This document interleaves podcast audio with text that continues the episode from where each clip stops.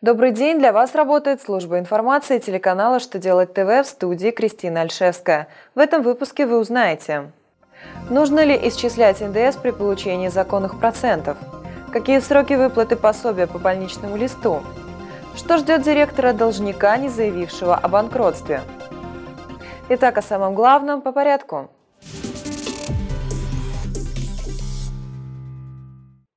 Нормы Гражданского кодекса предусматривают для кредитора возможность взыскать с должника проценты по денежному требованию за пользование денежными средствами, законные проценты – Минфин уже не раз высказывался по вопросам учета законных процентов доходах и расходах сторон сделки.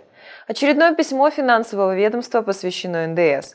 Минфин разъяснил, если сумма процентов за пользование денежными средствами, полученные продавцом, являются суммами, связанными с оплатой реализованных им товаром, облагаемых налогом на добавленную стоимость, такие суммы должны быть включены в налоговую базу по НДС на основании статьи 162 Налогового кодекса.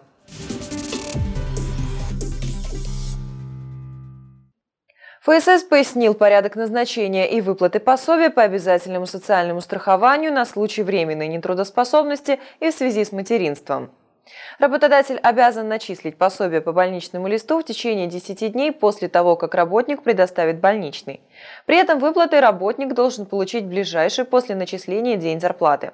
Такой вывод можно сделать из письма ФСС. И если выплатить пособие позже, то руководителя оштрафуют на сумму до 5000 рублей, а организацию на сумму до 50 тысяч рублей.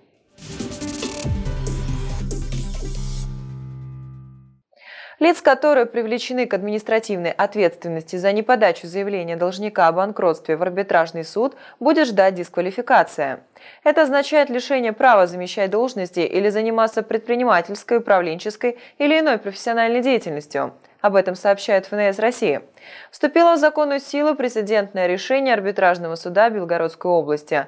В данном случае руководитель должника уже был оштрафован за то, что не направил заявление в арбитражный суд о признании юридического лица банкротом. Повторное нарушение влечет повышенную ответственность для виновного лица. Налоговый орган составил протокол об административном правонарушении. Арбитражный суд, рассмотрев его, дисквалифицировал руководителя должника на 6 месяцев.